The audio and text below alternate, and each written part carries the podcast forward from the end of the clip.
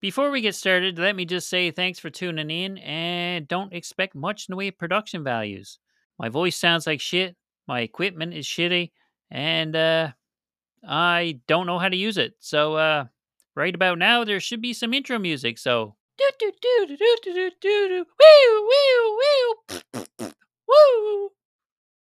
That'll have to do. Now let's uh, get in there. Welcome to the Retro Dork Podcast. I am Retro Dork, and I am here to talk about video games and finance. I don't have any money, but I sure like talking about it. I have a few games, and I like talking about some of them, and uh, we're going to get into some numbers here. It's going to be dry, it's going to be boring, it's going to be half-assed and incompetent, but uh, maybe you'll get a giggle out of it, and maybe you'll learn something. But that's highly unlikely. So tune in for the original inaugural episode of Retro Dork right here, right now. And we are going to be covering Super Mario Brothers three, as if that wasn't obvious enough. Super Mario Brothers three is a well-known game, and I wasn't going to cover it right off the bat, but here we go. Let's get in there. There's lots of data on this one, and let's take a look. In case you don't know, Super Mario Bros. three is a platform game developed and published by Nintendo for the N E S, or Nintendo Entertainment System. Released in Japan on October twenty-third, nineteen eighty-eight, and we over in North America had to wait until February twelfth, nineteen ninety. And in Europe, you had to wait till August twenty-ninth, nineteen ninety-one. So imagine the anticipation built up for this thing. It was developed by Nintendo Entertainment Analysis and Development, led by Shigeru Miyamoto and Takashi Tezuka. It's a platformer. You control Mario and Luigi. You must save the princess. She's in one of the castles. You're trying to beat Bowser again, not like in Mario two where they put that frog guy in, which is also a very good game, but uh, not quite as well regarded as Super Mario Bros. three. It was, of course, praised by critics for its challenging gameplay and listed as one of the greatest video games of all time. All of this stuff you already know, it's not shocking at all, and it is the third best-selling N E S game with more than seventeen million copies sold worldwide. So if you don't have one and you want to rush out and get one, there's more than a few of them floating around. It was remade on a bunch of other systems. It came out on Super Mario All-Stars for the Super N E S, Game Boy Advance, Virtual Console, Switch Online, Classic Mini. You can play this on pretty much anything. But if you want to get an original copy, where are you going to go first? Well, that depends. Do you want just a loose cartridge copy of this thing? Then eBay is probably your best bet. But if you want to be one of the hyper-rich, super elite collectors and own a graded sealed one, maybe even a first printing, you could pay a lot more than the fifteen dollars, twenty dollars that the loose cartridges are commanding at the moment. Would I like to have one of those? Sure, there's other games I'd rather have more, but I certainly wouldn't turn one down if I was ultra wealthy, which I am not. I own one sealed game, and it was cheap as dirt, and I'm happy to have it. The reviews of this game were phenomenal. Nines, tens. What was so good about it? Let me see. It is a two-dimensional side-scrolling platformer, and it was lauded by the video game press. That's a pretentious word just to say that everybody fucking liked it. Widely considered to be one of the best games released on the N E S. Here we go. We got some ninety-eight percent reviews. thirty-five out of forty. ninety-eight percent. ninety-three percent. ninety-eight percent. And as I mentioned before, it is mega selling. So Wow. If you're into retro games at all, I imagine you've got at least one copy of this lying around. But if you don't, let's see what you will pay for a loose cartridge. On eBay right now, you will pay somewhere in the range of seventeen to twenty dollars. Not bad. Not bad for one of the best games of all time. You could pay a little bit more for the Left Brothers variant, or you could pay a nice bit more if you wanted the box and the manual as well. What's a good C I B selling for these days? C I B. This guy wants one thousand dollars for it. That's that's a bit much. seventy-one dollars.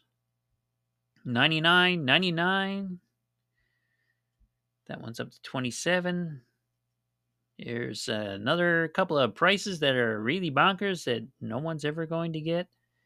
But I think it's fair to say that a C I B will set you back somewhere between fifty dollars and one hundred dollars.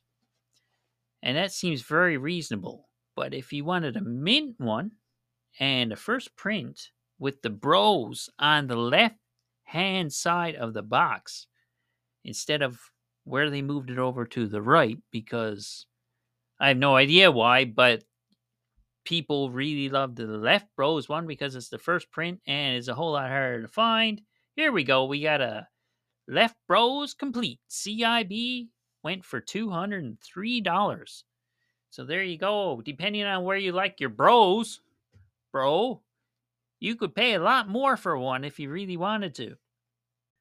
Now, the sealed market is a whole different story, and we'll get into that after this word from our sponsors.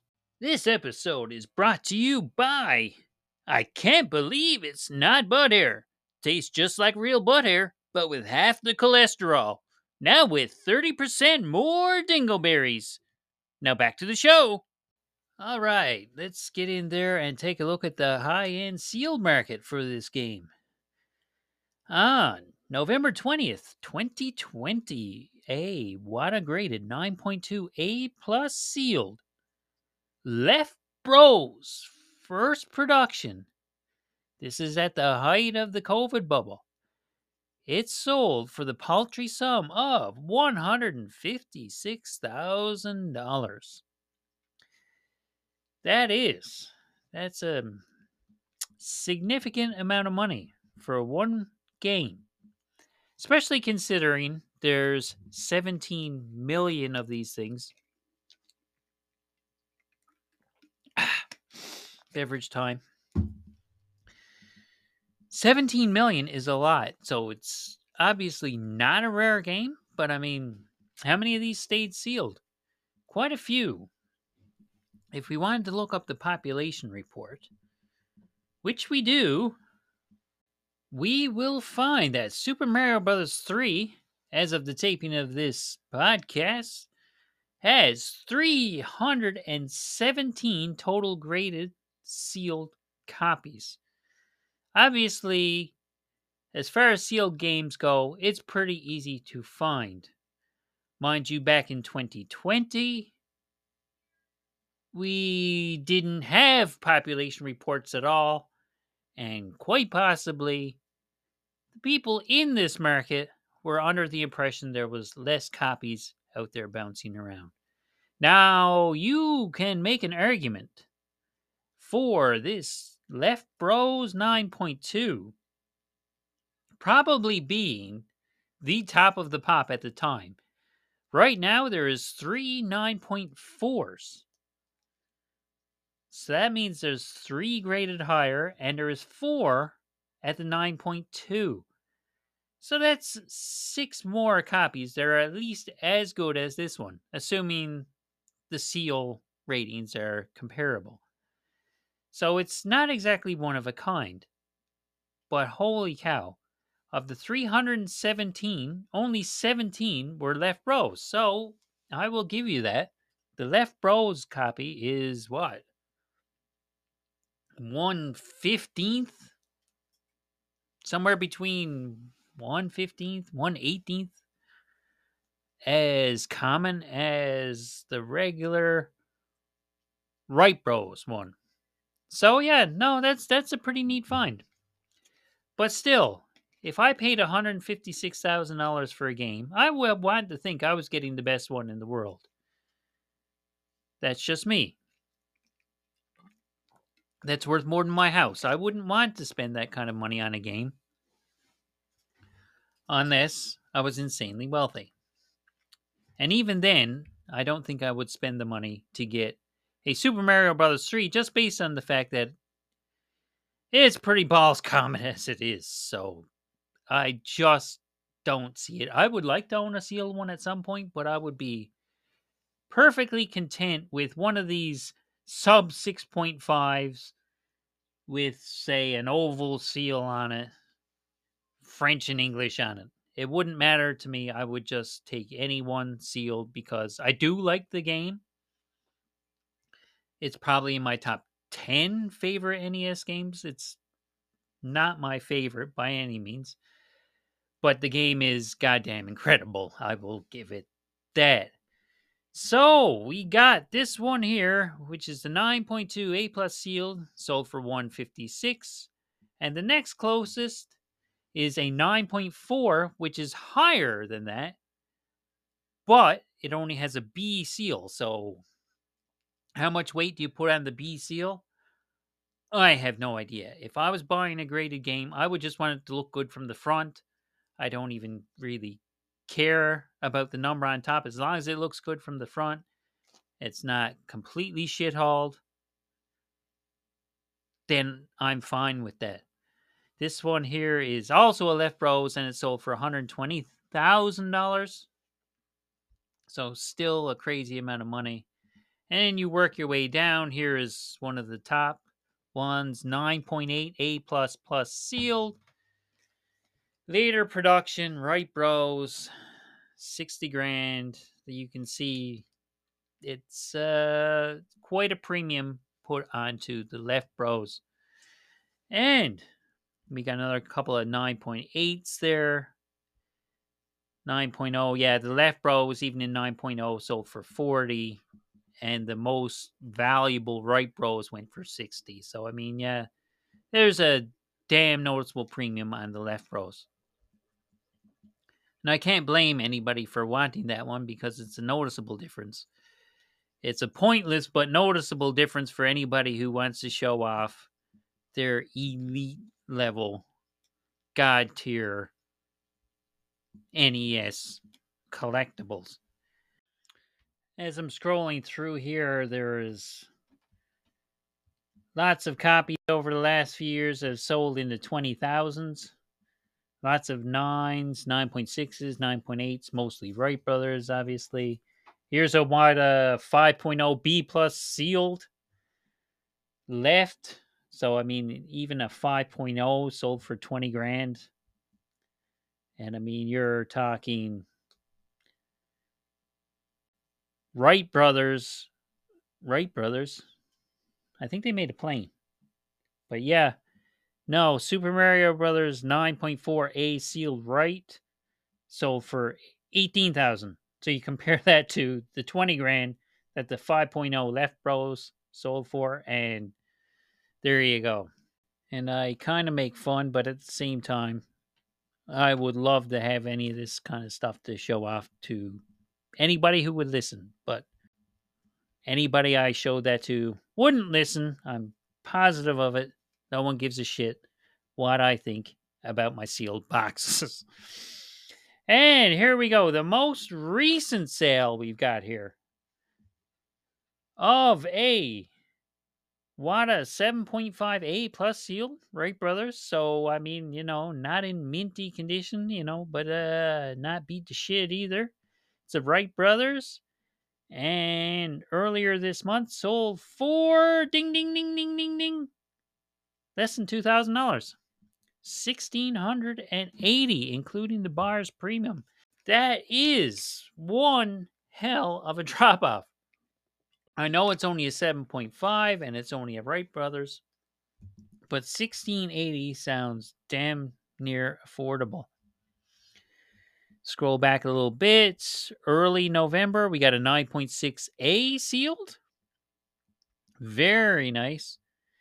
And that sold for just less than ten thousand dollars at eighty-four hundred dollars, which is still substantial, but noticeably cheaper than all of the other ones, especially with a nine point six A grade like that. That is, uh, these uh, numbers are getting way more manageable for somebody who has a shit ton of money.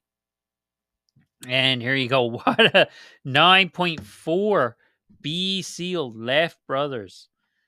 I mean, earlier on, those were selling, you know, sixty thousand dollars, seventy thousand dollars.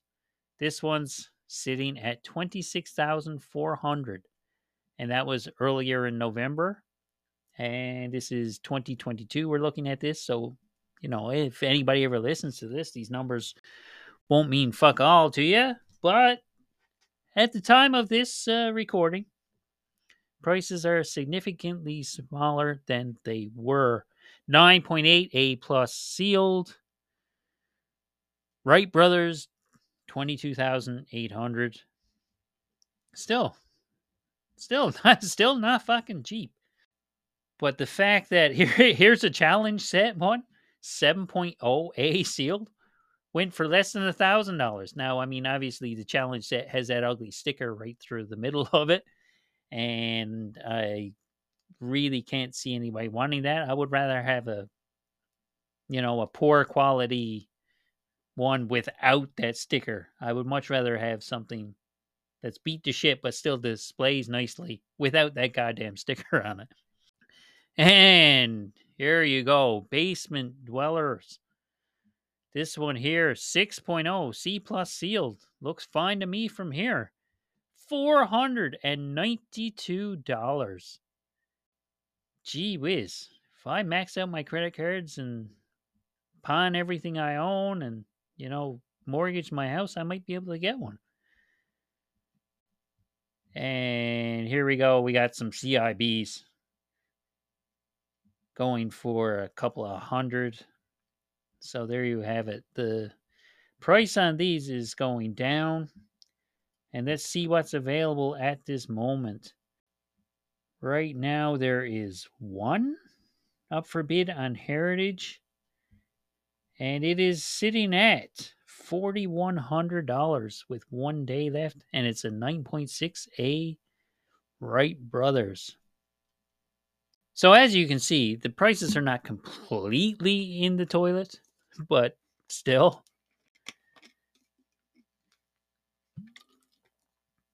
Ah, beverages. I like beverages. If you uh, invested, and I'm using the word invested very loosely here, if you had bought one at, I don't know, the multiple tens of thousands of dollars, I would be very concerned if, what else can you say there? The prices are going down on a lot of this stuff. Obviously, the big franchises like Super Mario and Zelda are holding up a little better than some other really high-end ones because, well, they're still insanely popular. There's just the demand is not as crazy and the economy is not helping. So there you have it. If you wanted to pay an astronomical amount of money for a Wata graded game, a Super Mario Brothers three, you could have paid well over one hundred thousand dollars for it. And if you brought it back into the market today, I'd say you'd be sitting at a noticeable loss. So uh, I'm fortunate enough to be poor and not be able to play in this market, but I do sure like talking about it. So there you have it for our Heritage Auctions rundown on uh, Super Mario Brothers three price history. I know there are other auction houses, but uh, obviously the uh, big money really uh, kicked in over at Heritage. Between Golden and Certified Link, they can uh, bring in some serious money too. But uh, I think we'll Wata and Heritage pretty much have the market cornered for the really high-end stuff.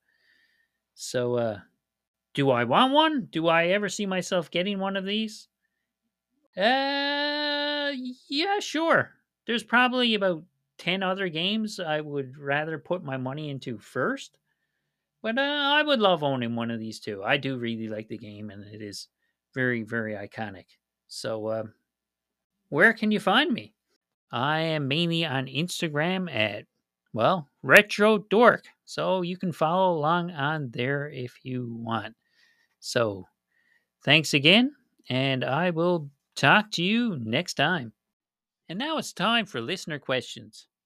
You might find that odd because this is the first episode and we have no listeners. Well, I imagine if we had a listener, they would ask a question something like, if money was not an object, which game would you like to have? Well, I'm glad you asked that, listener. My, my holy grail is a sealed copy of, get this now, Friday the thirteenth for N E S. Didn't see that coming, did you? I own four copies of it now. They're all loose. One has a really shitty box, so I still consider it loose, and one shitty manual. So I technically I have a shitty complete one, but I want the world's best, most pristine, most elite graded one. I want the the V G A one hundred or the Wata nine point eight A plus plus plus or ten or whatever the top is of the population report at the time. That's the game I want. I love that game. I love the artwork on it. It's as wonky as hell. I can't get very far in it anymore. I finished it when I was a kid. The music was creepy. The map was completely messed up, completely ass backwards. And Jason would pop out of nowhere, and he would pop up in this weird purple suit with the blue face mask, and none of it made any sense at all.